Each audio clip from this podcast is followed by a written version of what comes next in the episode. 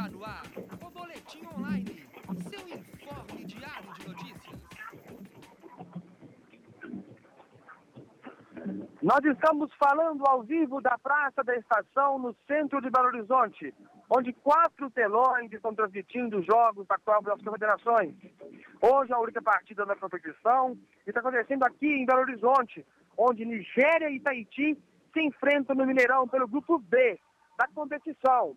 Olha, a, hoje à tarde teve manifestações, protest, é, manifestantes protestaram no início da tarde de hoje, na Praça 7. E logo em seguida eles saíram em passeata para o Mineirão.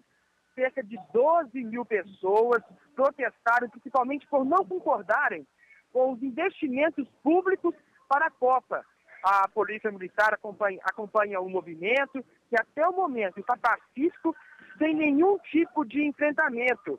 Além da manifestação que saiu da Praça 7, professores da rede estadual de ensino fazem protesto neste momento na igreja, da, na igreja São Francisco de Assis, na Pampulha. Segundo professores, a intenção é mostrar aos torcedores que estão indo aos jogos o, o, o problema dos salários, de, do baixo salário da categoria. E olha, gente, a seleção brasileira de futebol vai fazer a sua segunda partida da Copa das Confederações na quarta-feira em Fortaleza, no estádio Castelão. O, o jogo com a, com a seleção do México será às quatro da tarde no, é, no Castelão. Foi a última vez que, o Brasil perdeu dentro de casa. Isso foi em agosto de 2002. Perdeu para o Paraguai por 1 a 0.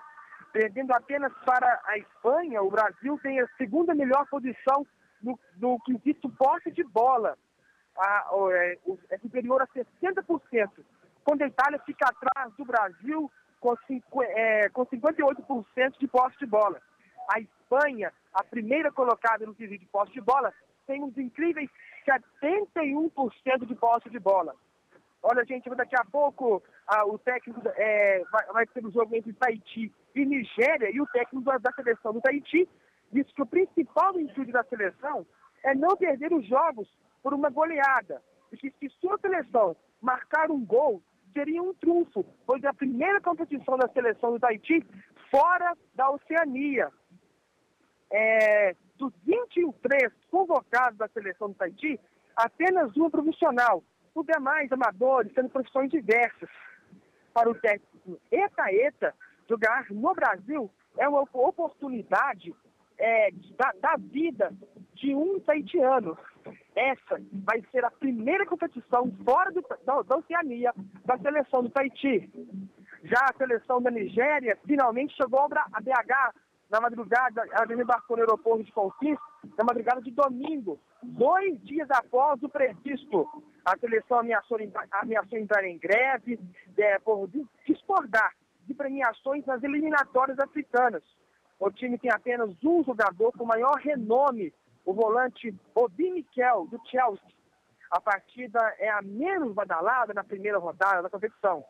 Pouco mais de 17 mil ingressos antecipados foram vendidos para a partida. E nós estamos continuando falando aqui da Praça da Estação, onde agora acaba de terminar uma, uma apresentação de dança e canto africano aqui na praça.